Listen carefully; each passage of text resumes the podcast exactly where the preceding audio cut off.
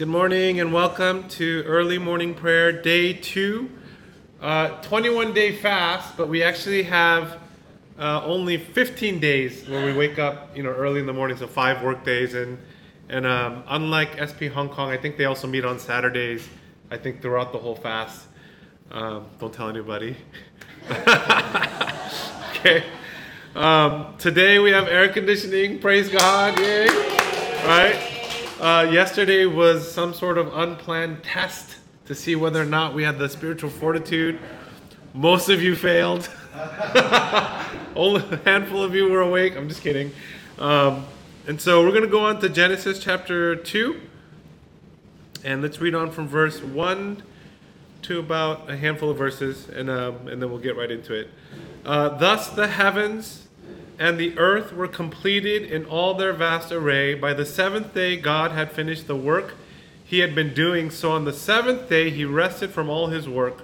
Then God blessed the seventh day and made it holy, because on it he rested from all the work of creating that he had done. Verse 4 This is the account of the heavens and the earth when they were created, when the Lord God made the earth and the heavens. In verse 5 now no shrub had yet appeared on the earth, and no plant had yet sprung up, for the Lord God had not set rain on the earth, and there was no one to work the ground. But streams came up from the earth and watered the whole surface of the ground. Then the Lord God formed a man from the dust of the ground and breathed into his nostrils the breath of life, and the man became a living being. Now the Lord God had planned, planted a garden in the east in Eden, and there he put the man he had formed. The Lord God made all kinds of trees grow out of the ground, trees that were pleasing to the eye and good for food. In the middle of the garden were the tree of the life and the tree of the knowledge of good and evil.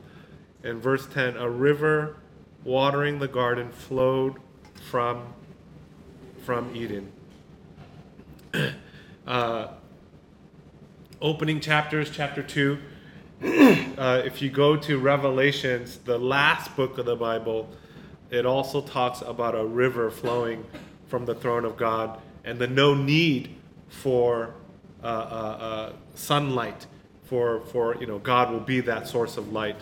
Uh, so very interesting parallels between the opening chapters of Genesis and the very last chapters and closing book of Revelations.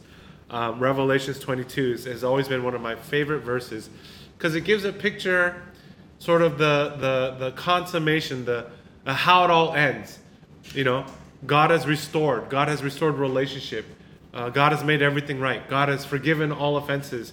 And so we have this eternal kingdom, this eternal life with God in heaven, and how, you know, choice and freedom had led to separation and sin and offense.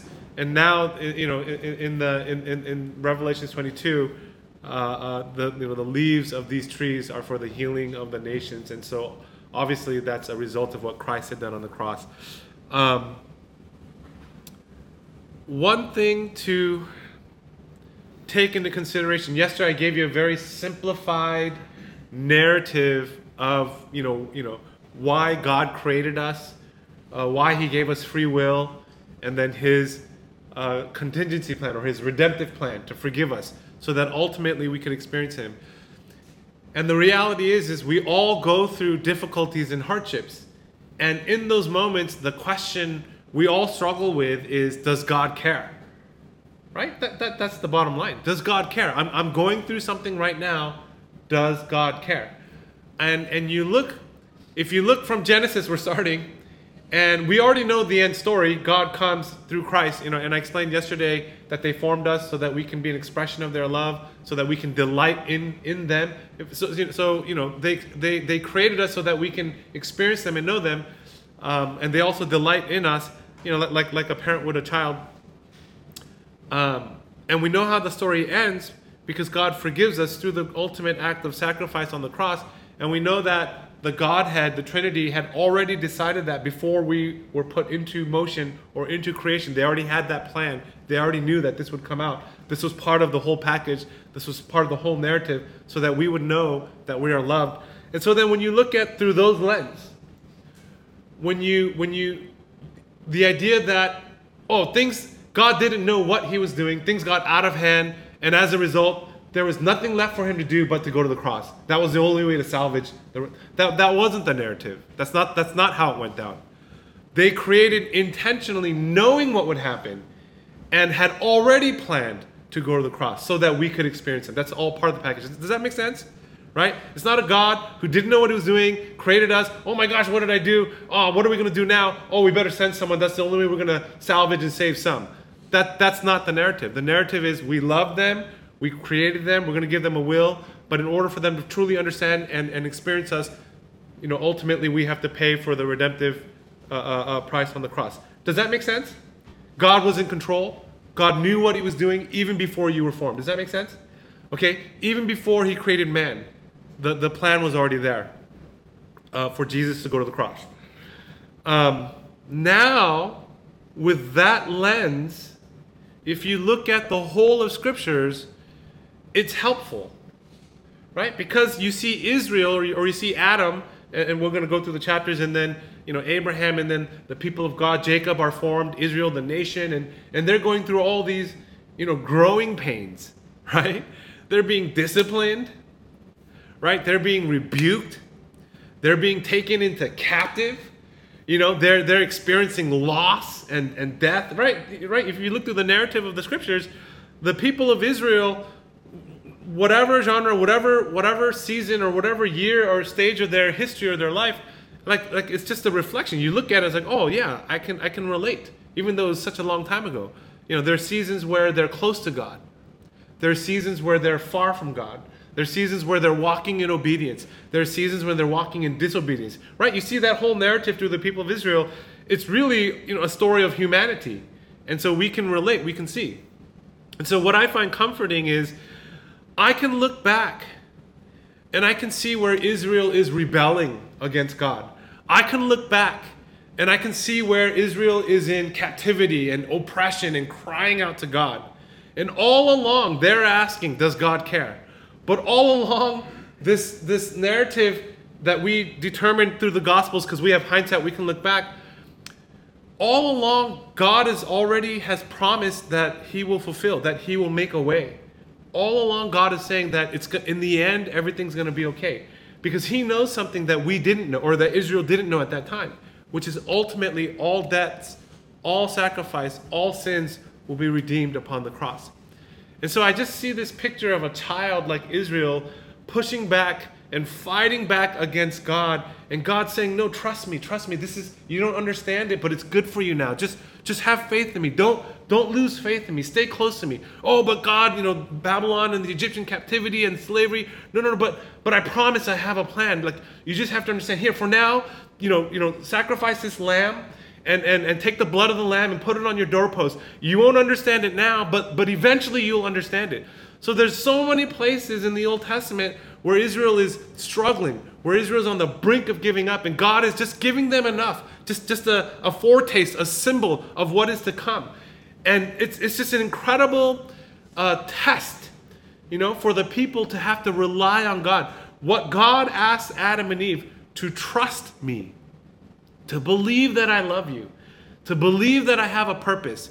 And so here's this choice. And so every day you wake up, Adam and Eve, you have a choice. Every morning.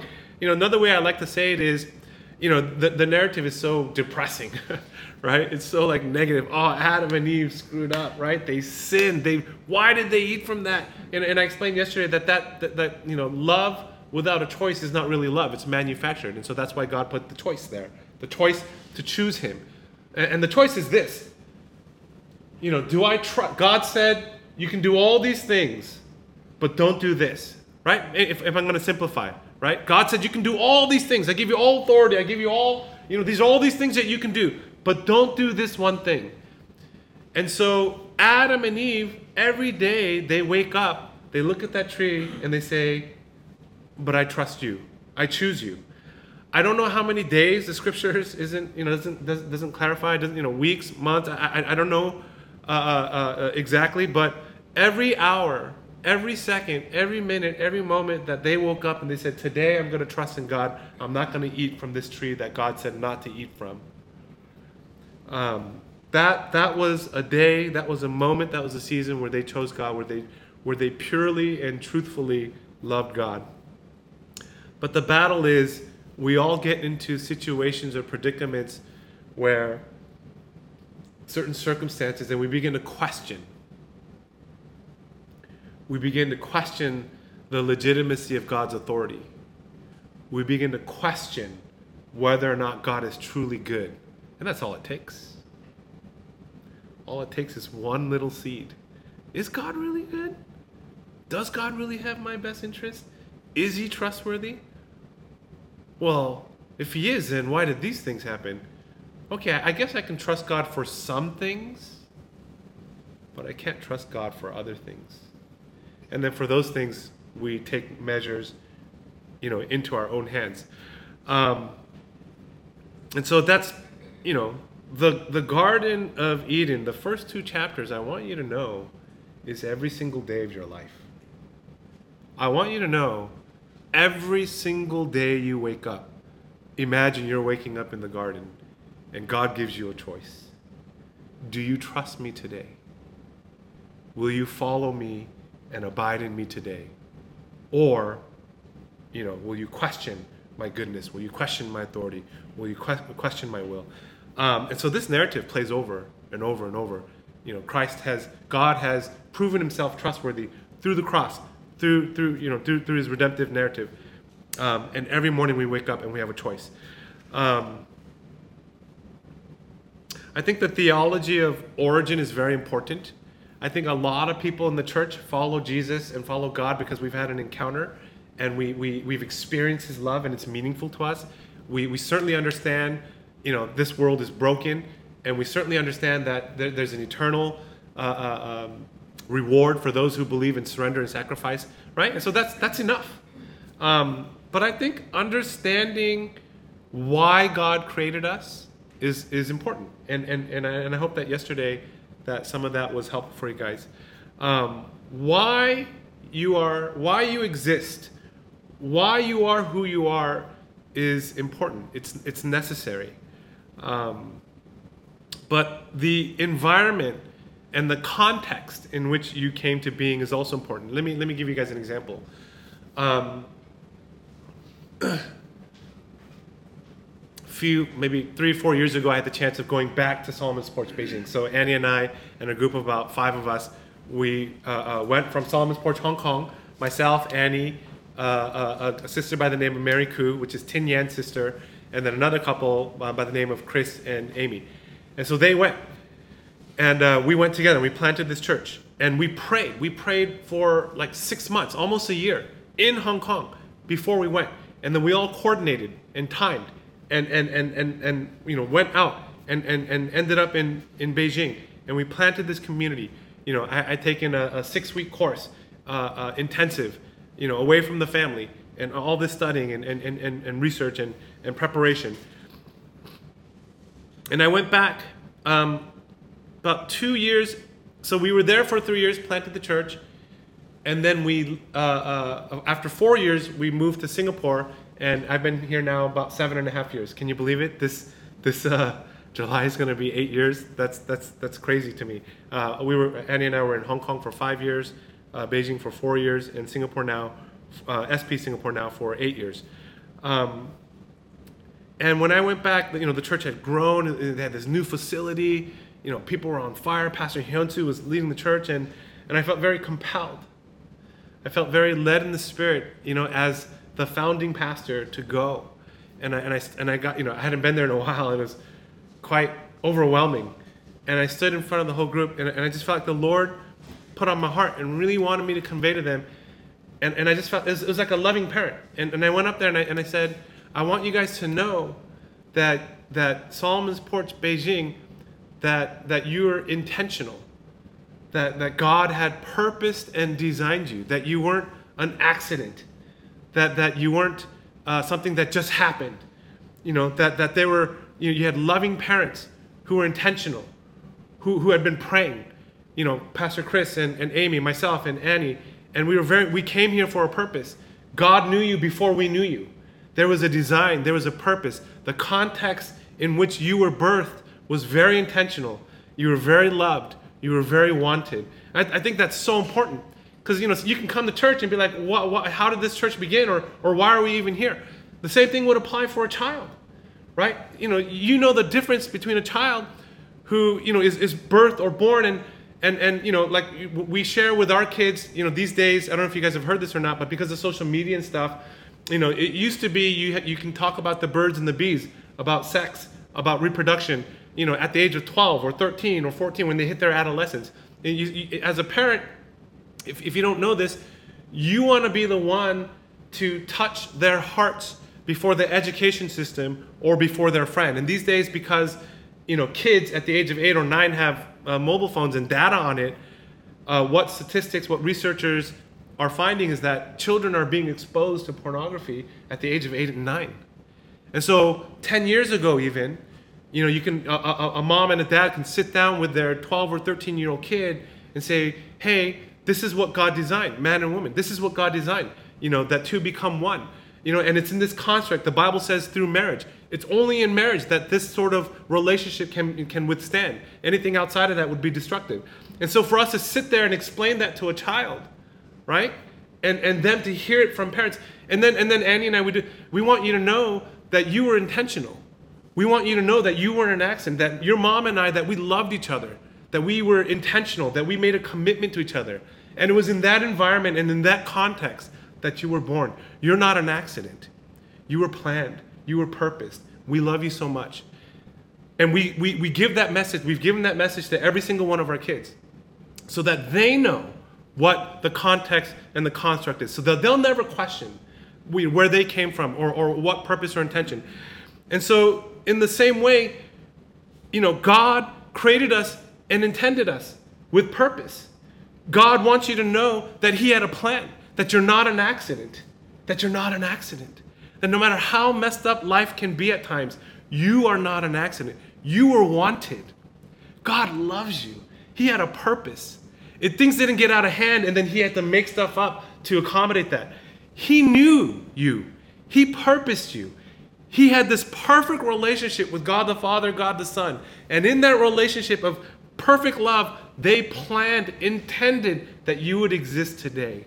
So I want you to be encouraged I want you to know that God purposed, and even through the struggles and even through the difficulties and hardships, right? Because of what God did on the cross, because of the intention and the purpose, ultimately, we can know that no matter what we're going through today, no matter what we went through last, you know, 10 years, whatever happens in the seasons to come, we can know that we have this narrative, this covering that God purposely intended to create us. There's nothing that's happening that He does not know, that He has an ultimate redemptive plan, that He's already made the way we just have to wake up and not eat from this tree and eat every morning when we wake up from the tree of life.